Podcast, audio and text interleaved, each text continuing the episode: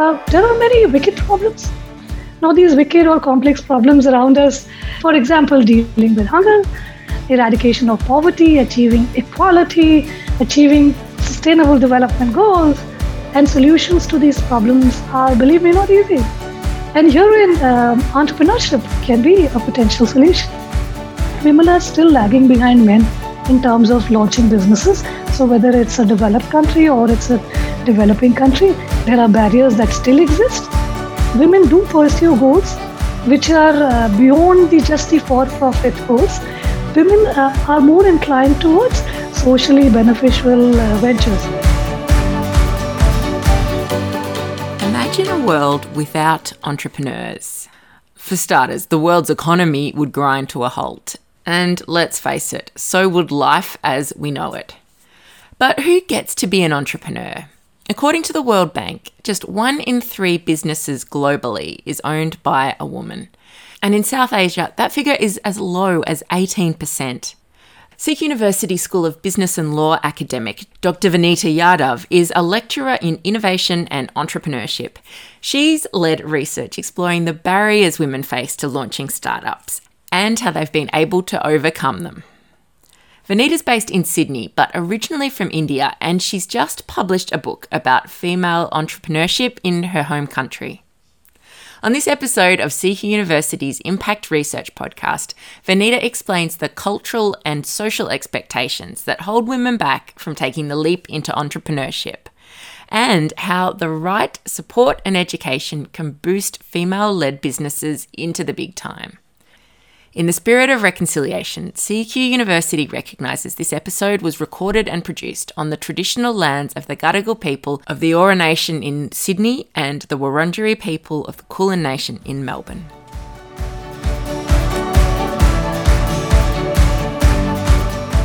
Hi everyone, I'm Dr. Vanita Yadav. I am a lecturer of innovation and entrepreneurship at the Central Queensland University.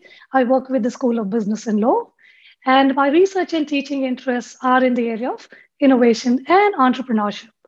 You're also an author, Vanita. Congratulations on your new book. And it's based on years of your research into how women, um, specifically in India, can become entrepreneurs. So, what first attracted you to that topic? Thank you so much uh, for that. Uh, yes, our book is based on a research project. And this was a large project which was funded by the Indian Council of Social Sciences Research. It was a competitive national level grant that we won. And that's the book that I have with me in my hand. Brilliant. And uh, the project was spread over three years. And uh, eventually it led to an interesting book writing journey that lasted for another two years. Uh, so, what attracted me to this topic was well, uh, there has been a growing momentum in the entrepreneurship space. And what I uncovered was Despite the interest in all this entrepreneurial activity worldwide, majority of new businesses are started by men rather than women, even though half of the world's population is women. So this got me curious, and the more I reflected on why there is a gap in entrepreneurial activity, the more I got interested in this area and hence the project and the book. it it yeah. sounds that initial discovery must have felt very frustrating. Uh, like you say, you know, women represent half the world. So why aren't we represented in that space? Um, was it just the numbers, or were you seeing entrepreneurial women around you or yourself even who were trying to get into that space and and hitting brick walls? Oh, it's very cool. it's, thank thank you for raising that question. It, it's it's not really a simple question to answer. It's not just the numbers because numbers are the symptoms. To dig deeper, to dwell into a topic, and to uncover why was really revelatory. I can imagine that's the approach of any entrepreneur as well. When you're starting with a big idea, you want all those why questions answered. Um, had you had experience of entrepreneurship yourself, or um, where had you seen its biggest impact around you? Uh, so, apart from just the teaching and research that I do as an academic here, I've had two personal experiences in entrepreneurship till now. Uh, well, the first one was uh, when I was given the responsibility to launch and set up a center for social entrepreneurship at my previous work organization in India. It's something like uh, intrapreneurship that we call, and it's it's nothing but, in simple words, it it implies that starting a new enterprise within the confines of a traditional firm, and which was a higher education institution in my case. So, like any new startup, I experienced the process of hiring a team, organizing resources, setting up an office space, marketing, rolling out center activities.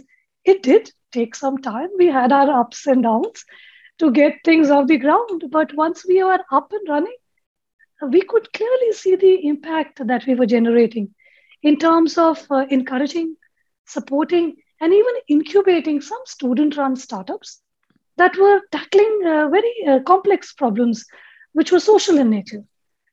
My uh, second experience was working as a freelance higher education consultant. And all my experience in this area confirms my belief that uh, there are many wicked problems.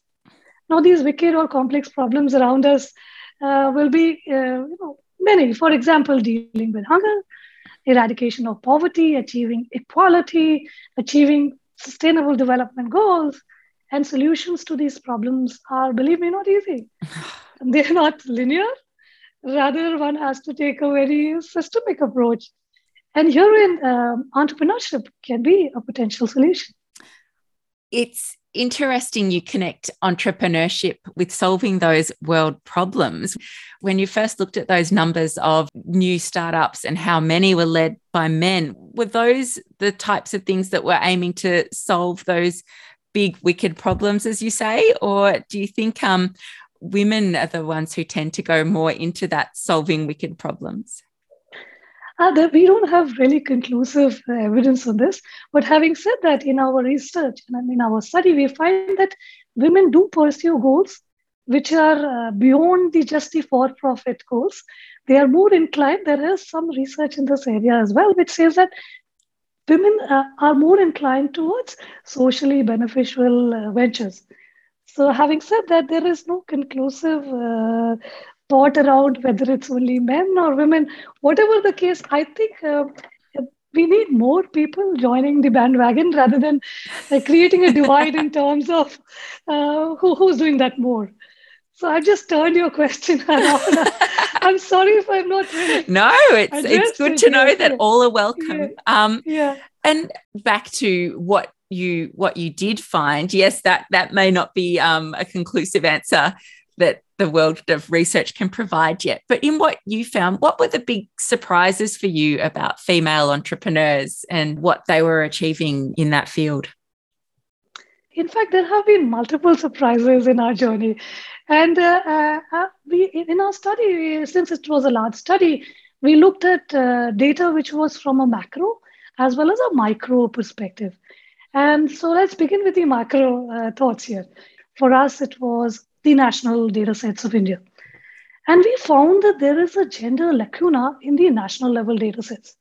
So in the past, also, if you look at World Bank, they've also been flagging this and have issued unanimous calls in terms of uh, a country-led approach to collect sex disaggregated data that can allow measurement of differences between men and women on various social and uh, economic dimensions because it will help obtain a better gender statistics, which can help inform policy uh, in a more holistic and inclusive manner. And so, in our book, we do recommend and state that there is a need for systematic, large scale national database with basic data on uh, gender, social, family, and educational background of the entrepreneur, which was missing.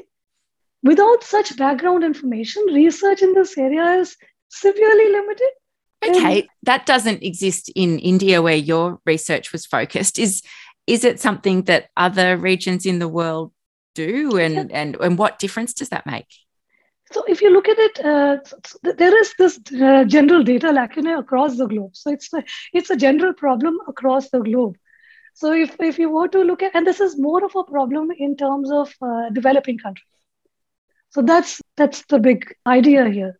And uh, if we drill down to some other things that we found, and uh, we found that f- from a micro perspective, when, we interviewed many successful women, and we conducted a survey of young women. So we looked at a spectrum.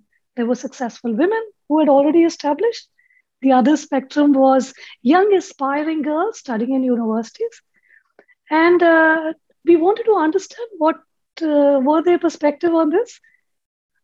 To our surprise, we find that majority of women who are enrolled in universities in India were less inclined to pursue entrepreneurship as compared to men. They mainly wanted a stable, high salary job after completing university education. In fact, the higher the degree, the higher is the interest in a secured salary job. Uh, to a great extent, and uh, it's a reflection of the socio-economic fabric of the country, where a stable job or even getting married for women after university education is considered as an acceptable norm. Uh, there is also an influence uh, we, in, uh, in our study we find there is an influence of social and economic class that shapes the intentions of women and even men in society. So uh, growing a business is not really a priority uh, in the growing indian middle class this is just an example that i'm giving you rather investing in human capital like education of children healthcare is considered as a priority and this is likely to influence and shape career intentions of this segment of the society. We also did some myth busting. So let me just share this uh-huh. with you. Yeah. So there is this perspective or uh, notion uh, that in developing world per se, mainly it, it's been there in the western part of the globe as well, but a lot has been said and written. But uh, let's come back to the context of India women are more suited for small scale beauty parlor kind of businesses or women mainly launch small scale bakery businesses but our research has provided evidence that this is not the case this is absolutely not true so women in south asian countries including india are launching businesses in diverse sectors ranging from manufacturing which is a male dominated area to healthcare, high technology, transportation, and others. And our book is full of case studies of many such women entrepreneurs in every chapter. And we offer practical recommendations for aspiring girls there. As you said, it's those women in those case studies have must have already really pushed back against those social pressures just to get that safe job and to get married. Uh, to to go out there and be entrepreneurial. Do you have a favorite case study or um, any woman in within the book who really overcame a lot to make that happen? Oh, well, I won't really be doing justice if I pick up a favorite one. Yeah? uh, so let me put it this way, or more holistically. Uh, I think nearly every woman, because they were coming from different sectors, their barriers that they had to overcome, the challenges that they had to overcome were different. They were different for each one of them. In addition, they came from different strata of the society.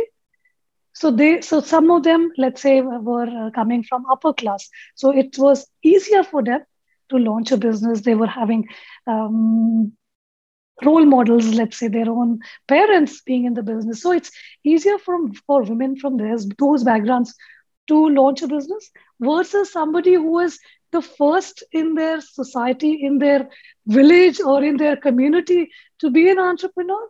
Not only to be an entrepreneur, but the first one to get a degree or a postgraduate degree, and then now being a serial entrepreneur. So there is a huge variation that we've seen. So and and the barriers we can't really um, box the barriers because India is a very uh, diverse country, and there is caste and class, and there are lots of socio-economic divides also. So those also in a way impact the upbringing of an individual's access to opportunities, access to education, how they grow and how they overcome. It's interesting that you say, yeah, that that very specific um, social situation in India really shapes the the entrepreneurial journeys of individuals. Um, what about the lessons to draw from your research at, at a more global perspective? Do you think that the challenges women are facing in India relate to a more international perspective? Uh, to some extent, yes, but it varies from country to country. we can't really uh, box things, but yes, say we can say that because the cultural and the hierarchies and the social uh, class system in some of the South Asian countries is somewhat similar, a woman's role or the informal institutions, how what's the acceptable norm is somewhat similar in, in, in countries of those regions. So that so our study and our findings will mainly apply to them versus if we were to contrast with something like more in the west or let's say the us uh, there uh, there is more the society gives a little different kind of uh, exposure to women. They have greater choices. The opportunities are different. So they so they have uh, the path that they follow is slightly more diverse. So there is no one size fit all.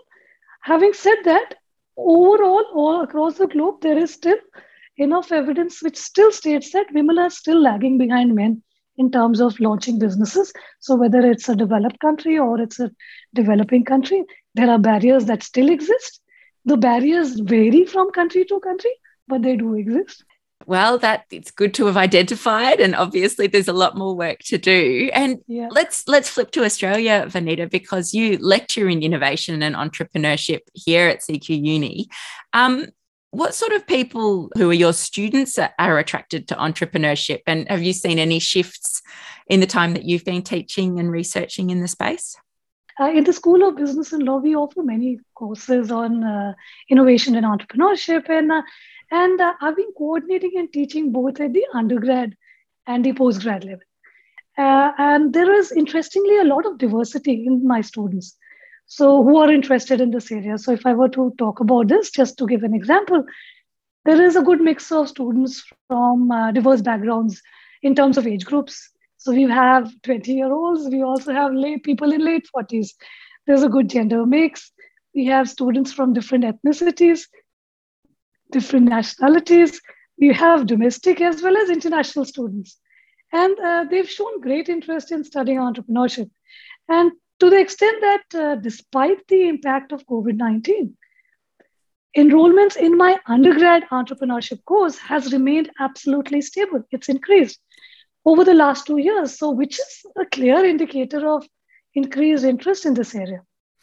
In, and do you yeah. think COVID 19 might be driving that as well? The pandemic has made people realize you need to be flexible and agile in your career?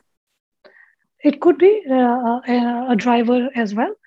But having said that, we, we still had substantial interest in this topic prior to COVID. And it's just my, it's it's somewhat a similar trend that we've seen now. But yes, I think it could be a driver for a lot of people uh, interested in this. And not only that, a lot of people are interested in pursuing research degrees. So uh, there are. Uh, I'm also supervising research higher degree students in this area, uh, given the interest, I've initiated two RHD projects in this area, and we've got good response and student interest. So not only undergrad, but also postgrad and research degrees. Oh, that's awesome. a whole gamut, yeah. that is yeah. good to know. That is a lot of entrepreneurial people. Um, and yourself obviously have pursued research um, around the world. In 2012, 2013, you were a Fulbright visiting scholar um, at MIT in the US. So, focusing in that part of the world on entrepreneurship and sustainable development, did that change how you thought about female entrepreneurs back in your home country? Great question. Uh, let me begin with the Fulbright first, because that's like uh, absolutely a life changing moment for nearly everyone.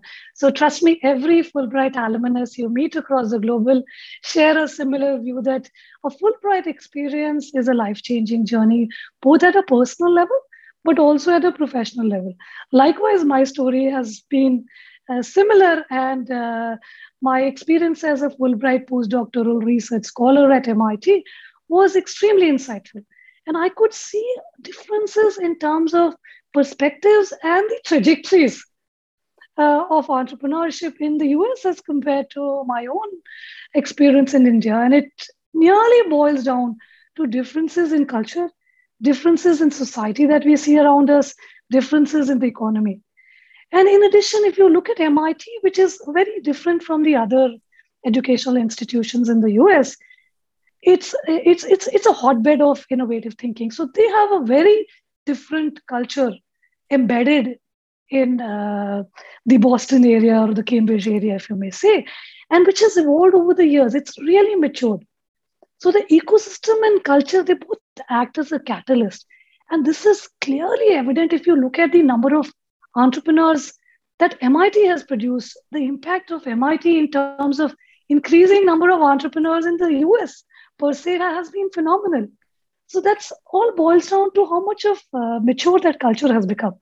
Comparing that with what I've seen and experienced in India, is that the work culture, the society's perspective on accepting whether entrepreneurship can be a viable career is not really fully developed. There is general a preference for stable salary jobs, irrespective of whether you're a woman or a man. Further, there are we have certain voids in institutions. There are gaps in the ecosystems. There are resource constraints. There are certain beliefs and norms that define a socially acceptable behavior. And this all shapes an individual's role in society. However, I do acknowledge that over the years there has been tremendous growth in entrepreneurial activity in India and including women becoming entrepreneurs. That what's what our research also provides evidence. And this is a trend which is likely to increase, but still there is a lot more to be done. Well, hopefully, your research and your book feeds into that increase. What are you hoping will be the impact of the work you've done there? Uh, if you look at the major part of the multidimensional nature of the problem, is the social and the family circumstances that influence women entrepreneurship. Let's say in the because the book deals with the developing country context. Now, women in all societies, whether it's developed or developing, perform a social reproduction function in our book, that's why, in addition to just pure gender, we've uh, we've used the lens of class, social and economic class, and highlight the rising Indian middle class. So, which has in a way shaped the society's norms, and which will in a way enable the growth of entrepreneurship in the country. So, our book will help explain what motivates, uh, what opportunities do women pursue. For example, let me just give you an example here entrepreneurship can result from necessity as well as opportunity and uh, women we find that are pursuing goals beyond economic gains that i mentioned earlier we find that having a social support network is extremely critical which is critical for women in developed countries also because you need a social support network receiving some form of mentoring whether it's formal or informal the levels of mentoring in the developed world is slightly more higher and more evolved as compared to what we see in the developing nations. Access to entrepreneurship education. Now, this has really grown across the globe. However, there are still pockets of the world which do not have access to good entrepreneurship education and which is limited to, let's say, larger public universities or private universities. Presence of role models will definitely help. We saw that in our case studies. So these are the crucial factors. And uh, in our book, we towards the end we provide a framework. So we try and create an ecosystem framework, framework for ecosystem building, which highlight the way forward. And this framework will offer insights to not only India but for policy and practice in other countries of South Asian region like Pakistan, Bangladesh, Sri Lanka, Afghanistan, Bhutan, Nepal, and Maldives. So that's that's a big takeaway from our study. Wow. Okay. So building ecosystems, I guess, is is very theoretical probably in the heads of a lot of people. Like how how have you seen that most effectively done? Is it happened in your own experience on a small scale or a big one where you've seen the impacts?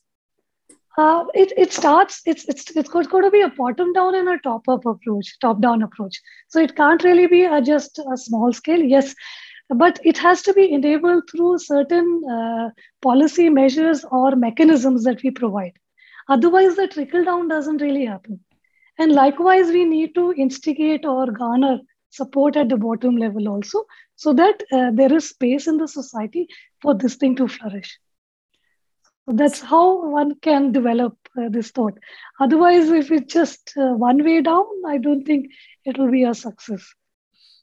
Well, let's look at top down. Is there a policy that you would love to see that could change and empower more female entrepreneurs um, in the regions you've studied?